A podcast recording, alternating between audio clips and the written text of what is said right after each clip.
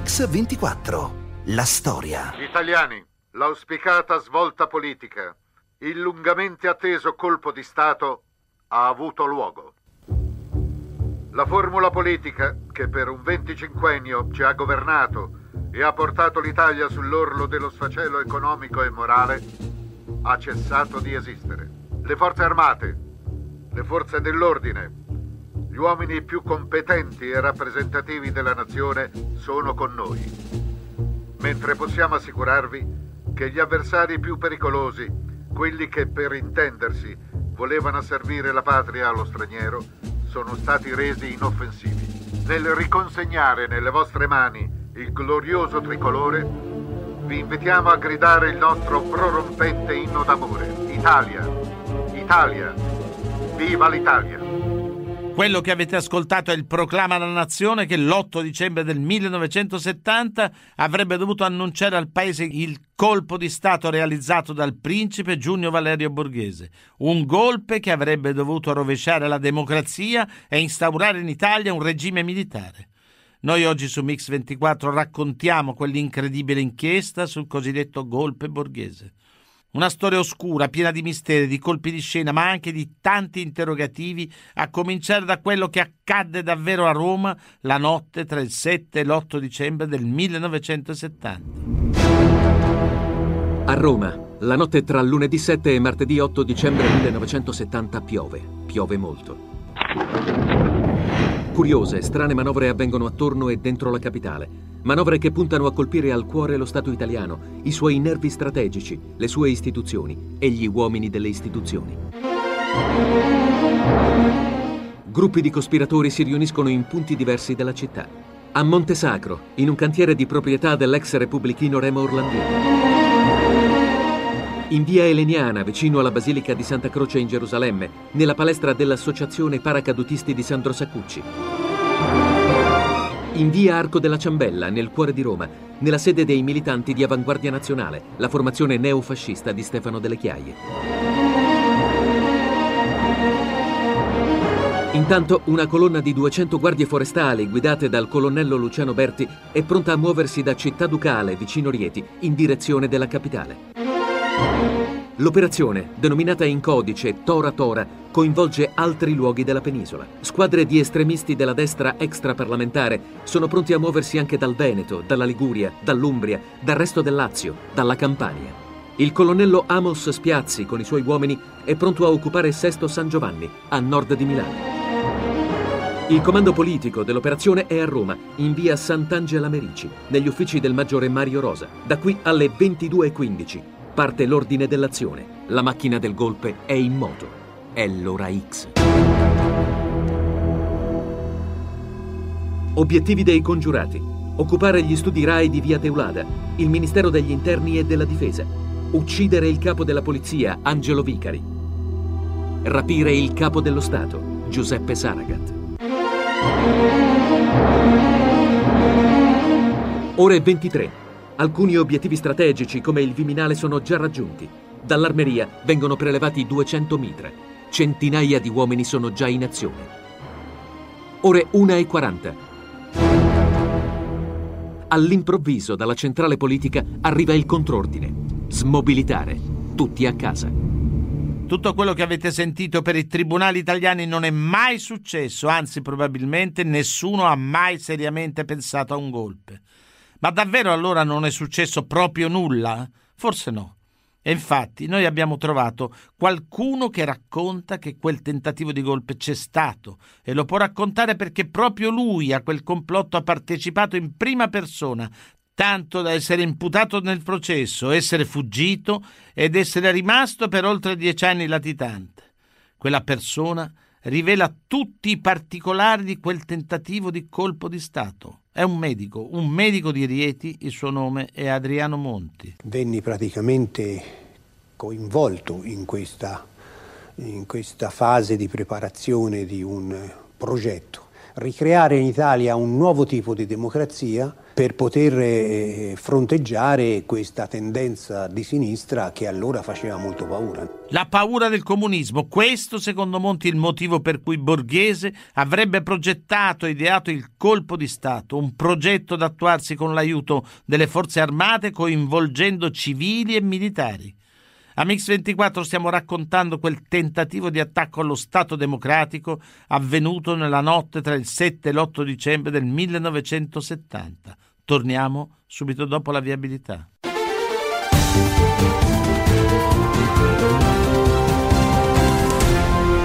Mix 24. La storia. Bentornati a Mix 24 con la storia del golpe borghese, quel tentativo di colpo di Stato dell'8 dicembre del 70. Ma quando esattamente gli italiani vengono a conoscenza per la prima volta di essere stati sul punto di diventare una dittatura militare? Dalla notte di quel fantomatico golpe sono passati più di tre mesi. Mercoledì 17 marzo 1971, ore 15 circa. Il quotidiano romano Paese Sera titola Piano eversivo contro la Repubblica, scoperto complotto di estrema destra.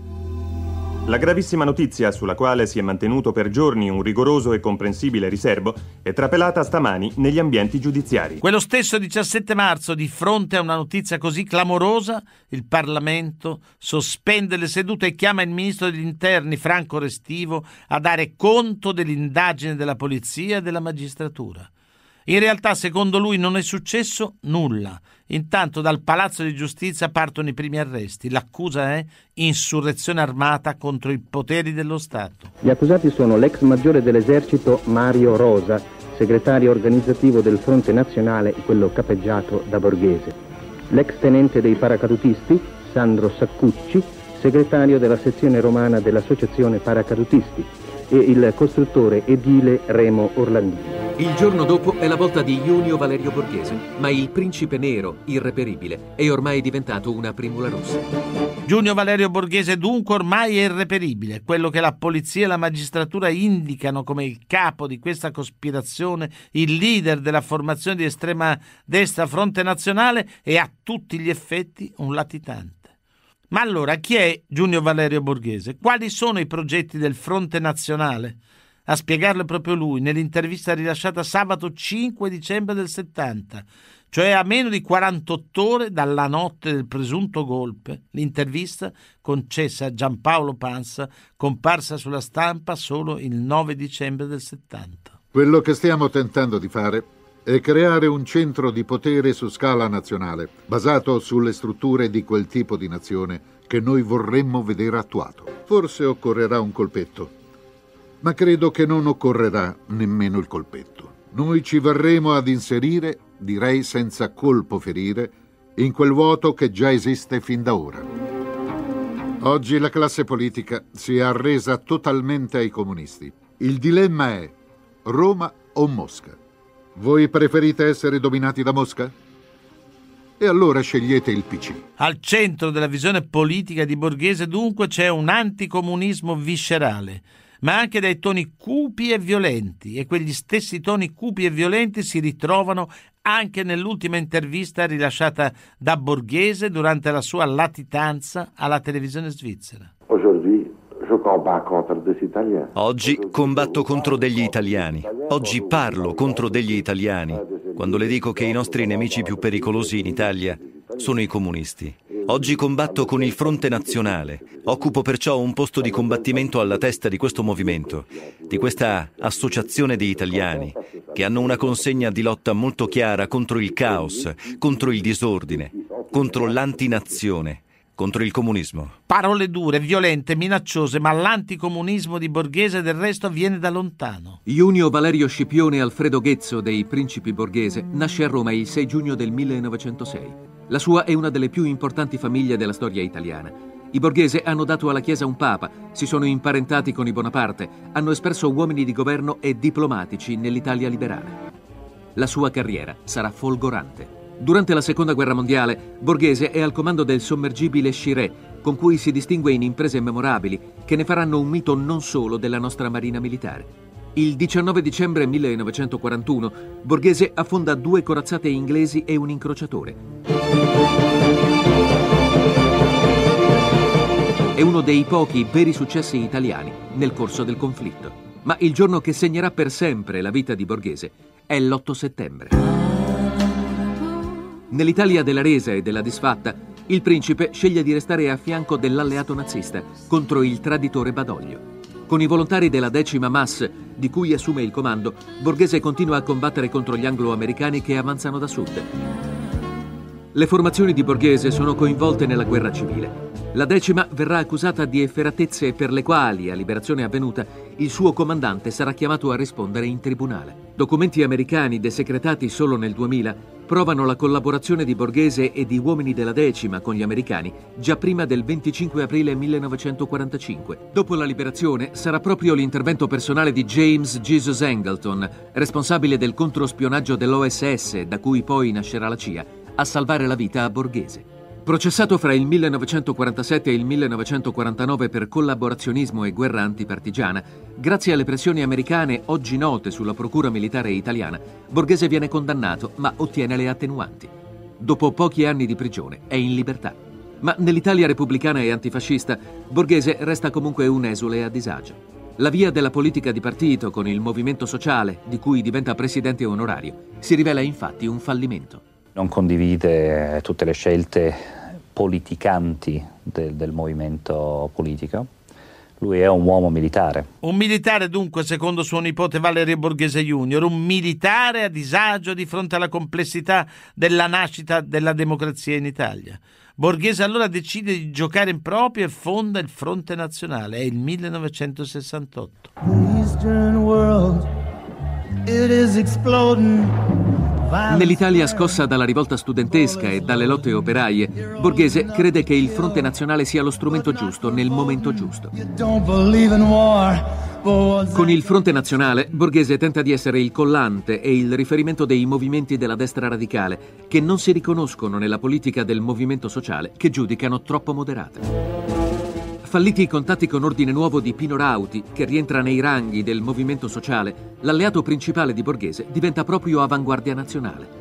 Ma che cos'era davvero Avanguardia Nazionale? Avanguardia era un movimento dove esistevano militanti ed aderenti, dove noi avevamo anche lì sognato, se lei mi permette, delle eh, strutture eh, di categoria parallele che non riuscimmo a fare se non in pochissimi casi e molto marginalmente. Questa era l'avanguardia nazionale. Così Stefano Delle Chiaie racconta di quelle strutture clandestine che sono tenute naturalmente sotto stretta osservazione anche dal SID, il Servizio Segreto Militare.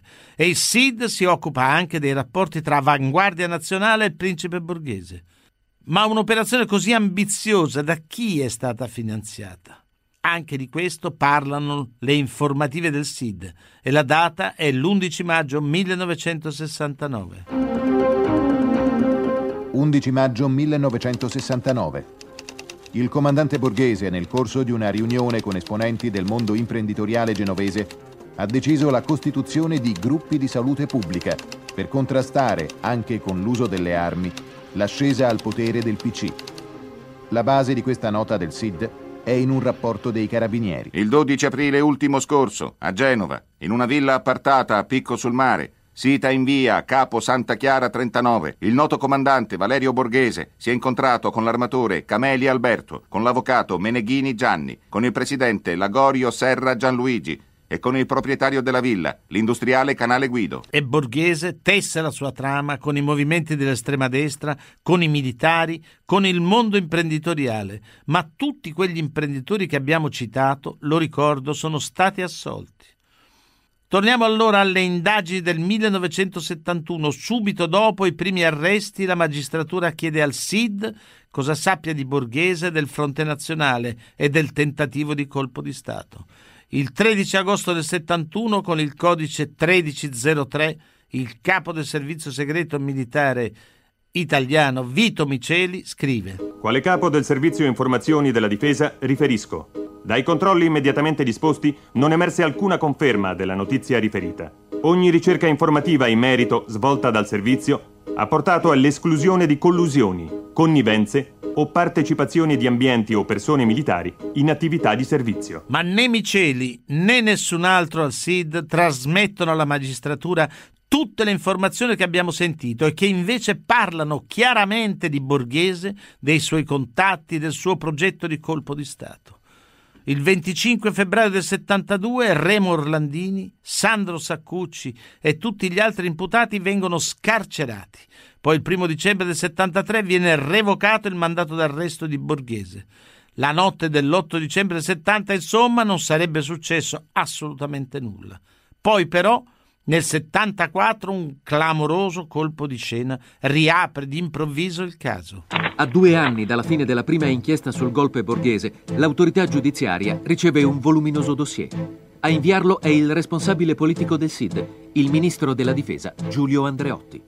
Il dossier è diviso in tre parti. La prima parte si occupa del golpe borghese vero e proprio e descrive le fasi di preparazione del piano eversivo e gli obiettivi dei cospiratori. Questo dossier, lo abbiamo sentito, viene consegnato ai magistrati da Giulio Andreotti, ministro della difesa, e infatti quel dossier è stato preparato dal SID, il servizio segreto militare, ma a fornire questo dossier questo è il punto importante. Ad Andreotti non è stato Vito Miceli, capo del SID, ma è stato il numero due del servizio segreto, il generale Gianadeglio Maletti, capo del controspionaggio militare, come racconta lui stesso. Feci avanti una serie di indagini, di accertamenti, di contatti che poi produssero il famoso rapporto, l'unico rapporto nel quale si denunciassero fatti, persone, avvenimenti e eh, località, eccetera, con precisione.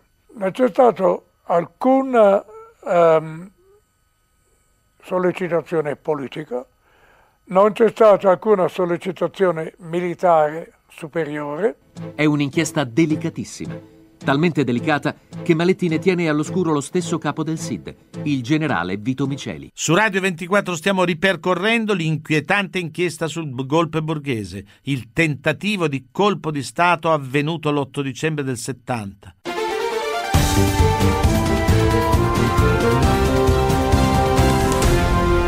Mix 24. La storia. Bentornati su Mix 24 con la storia del golpe borghese, un golpe che secondo i tribunali italiani non sarebbe mai esistito. Tutti gli imputati infatti già nel 72 vengono scarcerati e viene revocato il mandato d'arresto del principe borghese. Ma nel 74, lo abbiamo sentito, un colpo di scena. La magistratura riceve un dossier dall'allora ministro della difesa Giulio Andreotti. A fornire il dossier ad Andreotti però è il numero due del SID, non il capo, Vito Miceli, ma il generale Gianadeglio Maletti, che si è avvalso per le indagini della collaborazione di un capitano dei carabinieri Antonio Labruna.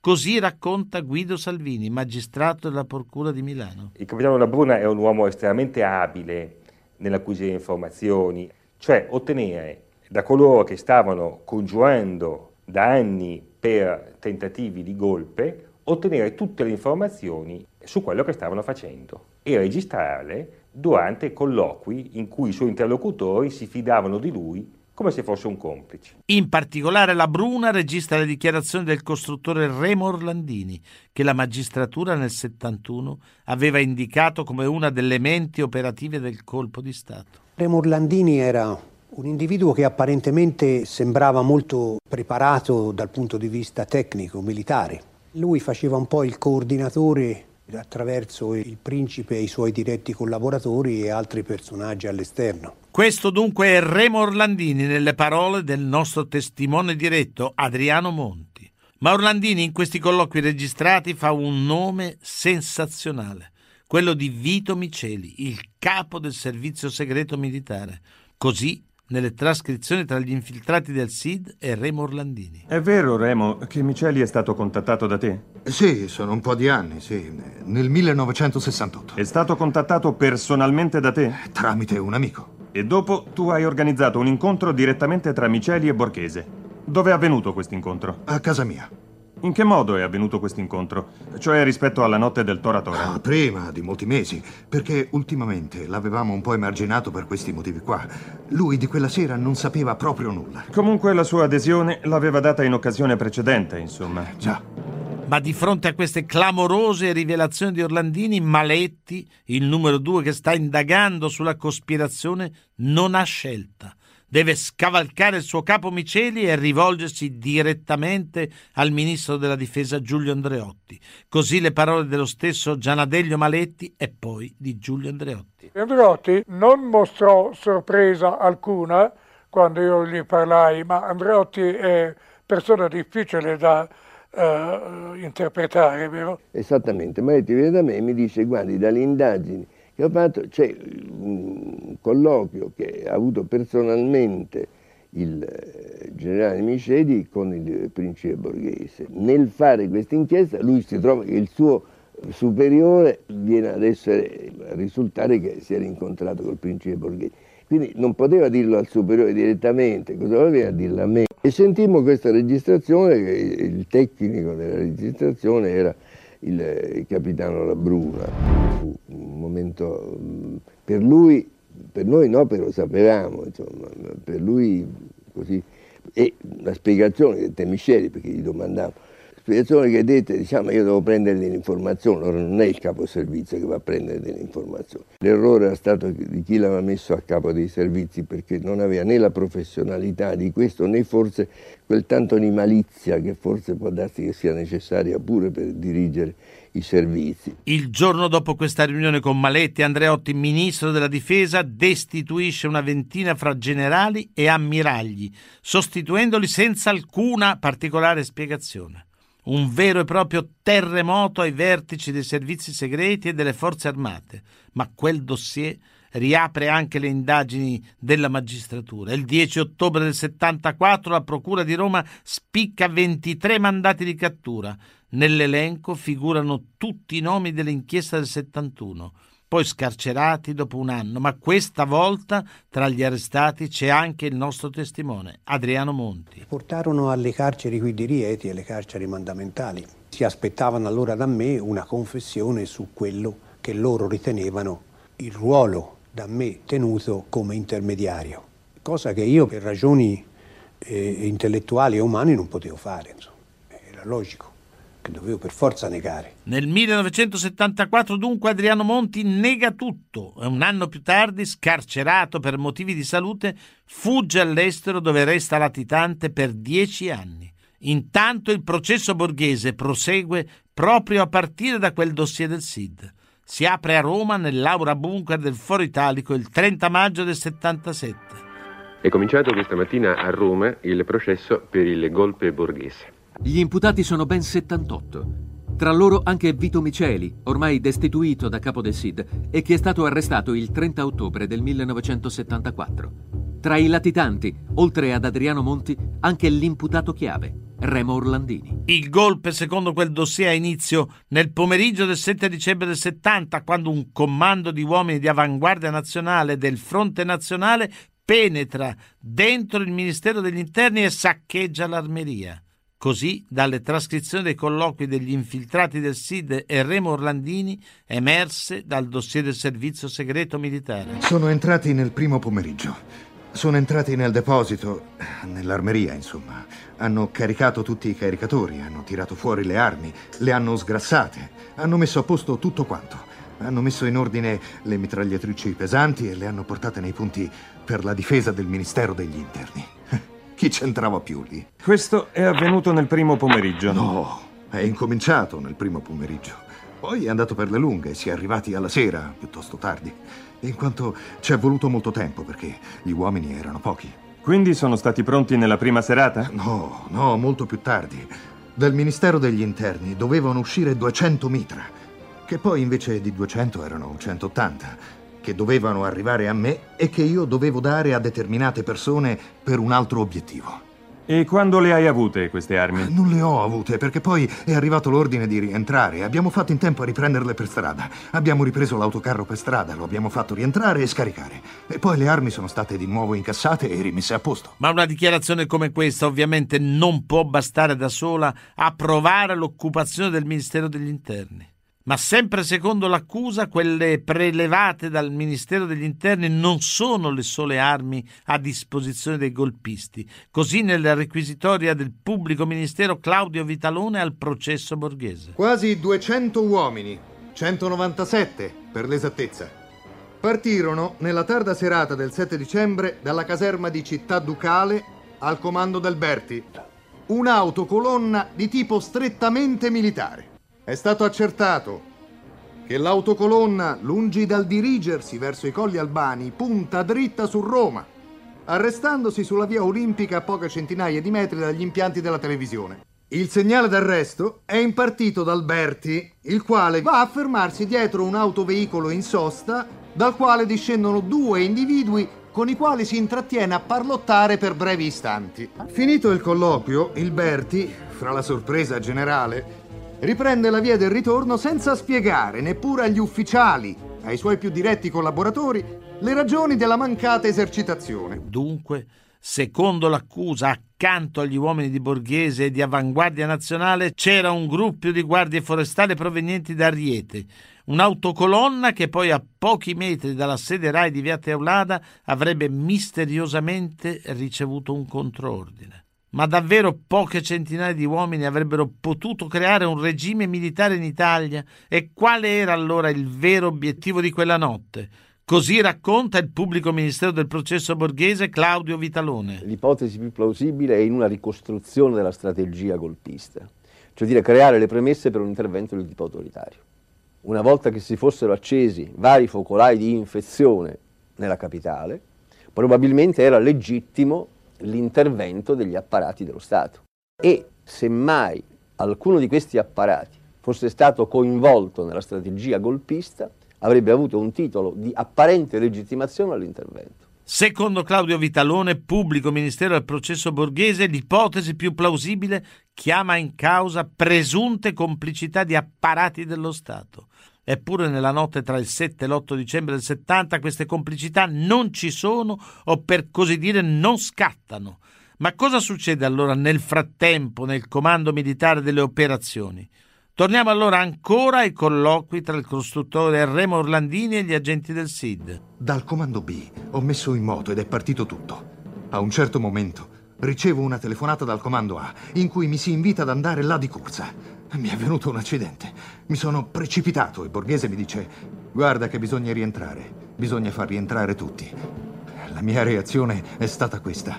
Non mi sparo un colpo di pistola in fronte solo perché non ce l'ho. Da chi aveva ricevuto l'ordine, Borghese? Ah, questo non lo so. Inquietante e irrisolto l'interrogativo. Perché e chi diede l'ordine o il contrordine? Allora l'unica giustificazione che ti hanno dato per l'arresto dell'operazione, correggimi se sbaglio, è che il fatto di non poter entrare nel Ministero della Difesa nei termini previsti aveva pregiudicato tutto. Bravo! Mi hanno messo di fronte al fatto compiuto. Ti ho detto che entrando avevo incontrato il generale Casero. Bene, il generale Casero era l'uomo che a quell'ora o un'ora dopo doveva andare a prendere l'uomo per portarlo al Ministero della Difesa. L'uomo era quello che doveva dare le disposizioni a tutto l'apparato militare. Scusa, quest'uomo era cosciente, volente Cosciente o... e volente. Era il generale Duilio Fanali. Ma il generale Duilio Fanali non è mai stato incriminato per il golpe borghese il generale Casero, che pure è stato incriminato per cospirazione politica e insurrezione armata, verrà assolto con sentenza definitiva in Cassazione. Ma intanto il principe borghese come reagisce al fallimento del golpe? Su Mix 24 stiamo raccontando la storia del golpe borghese. Torniamo subito dopo la viabilità.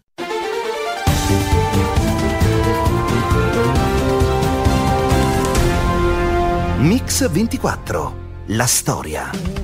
Bentornati su Mix 24, stiamo raccontando la storia del principe Giugno Valerio Borghese e del suo tentativo di colpo di Stato l'8 dicembre del 70. Poco dopo il fallimento del golpe, il principe borghese latitante dal 71 muore a Cadice in Spagna all'età di 68 anni in circostanze mai completamente chiarite.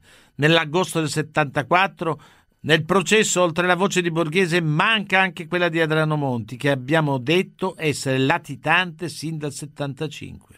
Ma qual è stato esattamente il ruolo di Adriano Monti? Il mio ruolo è stato soprattutto di fare da tramite con certi ambienti internazionali dove avevo delle conoscenze per conoscere se questa nuova aura di presidenzialismo in Italia da attuare con l'aiuto di alcune parti delle forze armate poteva essere gradita in certi ambienti. 19 dicembre 2004. Grazie al Freedom Information Act, il quotidiano La Repubblica acquisisce documenti esplosivi. Cinque informative che l'ambasciata americana a Roma spedisce a Washington tra l'agosto e il settembre 1970. Oggetto di queste informative, fino ad oggi segretate, proprio il progetto di Borghese. Gli americani, dunque, sapevano del colpo di Stato. Insomma, l'ambasciata americana a Roma sapeva del progetto eversivo e ne aveva informato la Casa Bianca di Richard Nixon. Ma Adriano Monti, il nostro testimone, non si limita ai contatti con l'ambasciata americana a Roma.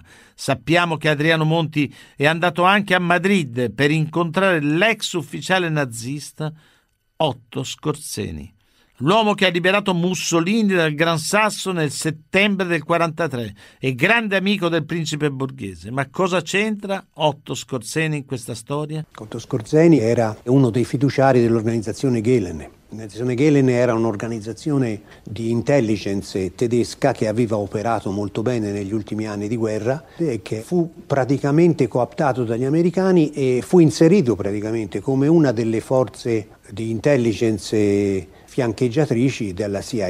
Io andai a parlare con Scorzeni che stava a Madrid per sapere se lui poteva dare al principe borghese la conferma che da parte di certi ambienti dell'intelligence americana si guardava con, con un certo rispetto a un'iniziativa del genere. E quale fu la risposta di Scorzeni? La risposta fu sì a condizione che ci fosse un personaggio che eh, loro indicarono della politica italiana che doveva dare la garanzia, avrebbe dovuto essere praticamente il presidente in pectore che avrebbe presieduto questa specie di governo paramilitare o militare, insomma, ecco. Insomma, un nome di garanzia, ma chi era? Quello di Giulio Andreotti, insomma, come personaggio che avrebbe potuto garantire un passaggio indolore da una situazione ad un'altra. Eh, di che era strano che insomma, si dicesse di no, perché insomma, pensavo io fossi non immagino nemmeno mai l'ipotesi di, di, di queste forme chiamiamo insurrezionali, cioè sono legato concettualmente proprio a un sistema, mi sono sempre tutto trovato bene con il sistema democratico. Fin qui la risposta di Giulio Andreotti alle rivelazioni di Adriano Monti che chiamano in causa anche settori dell'intelligence americana informati e consapevoli della preparazione del golpe. Ma queste sono dichiarazioni di Monti che ha scelto di fare solo dopo e quindi tutti questi scenari agli inquirenti di allora rimasero completamente ignoti. Ma allora come è andato a finire il processo borghese? A Roma, nella tarda mattinata, i giudici della Corte d'Assise che stanno giudicando i presunti golpisti di Valerio Borghese sono entrati in Camera di Consiglio per formulare la sentenza. Il pubblico ministero Claudio Vitalone nella sua requisitoria ha chiesto la condanna di 60 imputati per complessivi 495 anni di carcere. La Corte di Assise in realtà deciderà per pene molto più miti. Adriano Monti viene assolto per insufficienza di prove, assolti anche il generale Casero e l'ex capo del SID Vito Miceli. Remo Orlandini viene condannato a 10 anni, Stefano Delle Chiaie e Amos Piazzi a 5 anni, Sandro Saccucci a 4 anni, assolto anche Luciano Berti. La marcia della Guardia Forestale su Roma è considerata solo una coincidenza. Il 27 novembre dell'84 la Corte di Appello ribalta il giudizio di primo grado e manda tutti assolti. Nell'85 la Cassazione conferma quella soluzione. Ma invece in questo affair senza fine c'è ancora un clamoroso colpo di scena. Siamo a Milano il 7 novembre del 91 il giudice istruttore Guido Salvini sta indagando su alcune stragi degli anni 60 e 70. A un certo punto c'è la necessità di ascoltare nuovamente il capitano Antonio Labruna. Aveva fatto una copia di tutti i nastri e delle conversazioni avute con i congiurati prima di darle al suo superiore Manetti. Quindi aveva eh, l'intero originale che non era mai stato divulgato e che era diverso da invece da quelle riduzioni che man mano furono fatte prima di arrivare alla magistratura. Alla magistratura arrivarono i nomi degli ufficiali in pensione, di quelli che non contavano niente, mentre altri ufficiali che fecero poi carriera, che eh, rimasero in servizio con ruoli anche importanti nello Stato Maggiore, Alcuni nomi dunque, lo avete sentito, furono cancellati e non comparvero in quel dossier consegnato alla magistratura nel 1974, come quello dell'ammiraglio Giovanni Torrisi. Ma non solo da quei nastri nel 74 è scomparso il nome di chi in quel golpe doveva occuparsi del rapimento del Presidente della Repubblica Giuseppe Sarga, nomi della massoneria, della P2, uno su tutti, Licio Gelli, ma anche finanzieri, imprenditori e infine la mafia. Ma perché allora nel 74, prima di consegnarlo alla magistratura, furono cancellati dei nomi e dei particolari così importanti? Noi lo abbiamo chiesto a chi materialmente consegnò il dossier alla magistratura, l'allora ministro della difesa Giulio Andreotti. Adesso mm, non reggo ricordare, sono passati molti anni, perché c'erano alcune cose che non erano essenziali agli effetti mm, di responsabilità di carattere penale, ma la cui pubblicità avrebbe potuto essere eh, nociva sotto altri aspetti di conoscenze, di, di, di, di rapporti con altri servizi, questo mi ricordo che ci fu una necessità di questo genere che poi dopo si prestò a dire ah, lo avete nascosto come se fosse nascosto per... Beh per, diciamo per, che c'erano dei nomi interessanti tipo Torrisi che sarebbe diventato capo di Stato Maggiore della Difesa, sì. Marchesi, sì. poi c'era anche il nome di, ma Salvini dice anche il nome di Gelli ad esempio, di altri, poi Beh. tutta gente che era piduista poi alla fine. Vabbè questo poi dopo il P2 è venuto fuori dopo però la, la questione ma vede, immettere in un circuito dei nomi di persone che fino a prova contraria, insomma, Mirato Risi era una Mirato, tutti i quindi questa è la ragione per cui eh, era giusto non, non esporre, non per le singole persone, ma perché se no, attenzione, perché se uno voleva dire, fare le scarpe, non so, a tutti quelli che lo precedevano in carriera, e faceva un rapportino di questo genere, in quel momento tu lo mandi al magistrato, insomma allora poi hai la strada libera per entrare.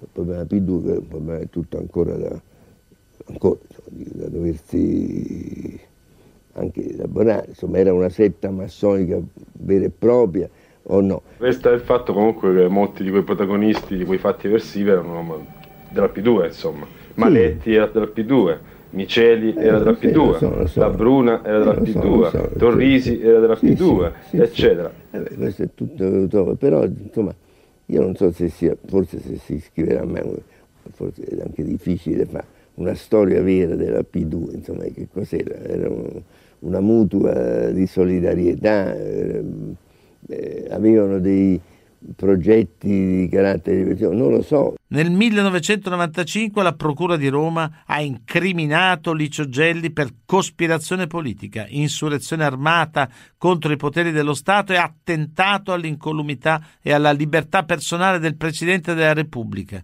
Per la manipolazione dei nastri invece sono stati incriminati il generale Maletti, il capitano Labruna e il colonnello Romagnoli. A loro è stato contestato il reato di omissione di atti d'ufficio per sottrazione di documenti relativi alla sicurezza dello Stato. Il procedimento contro di loro è stato archiviato per prescrizione il 30 ottobre del 97 dal giudice Otello Lupacchini.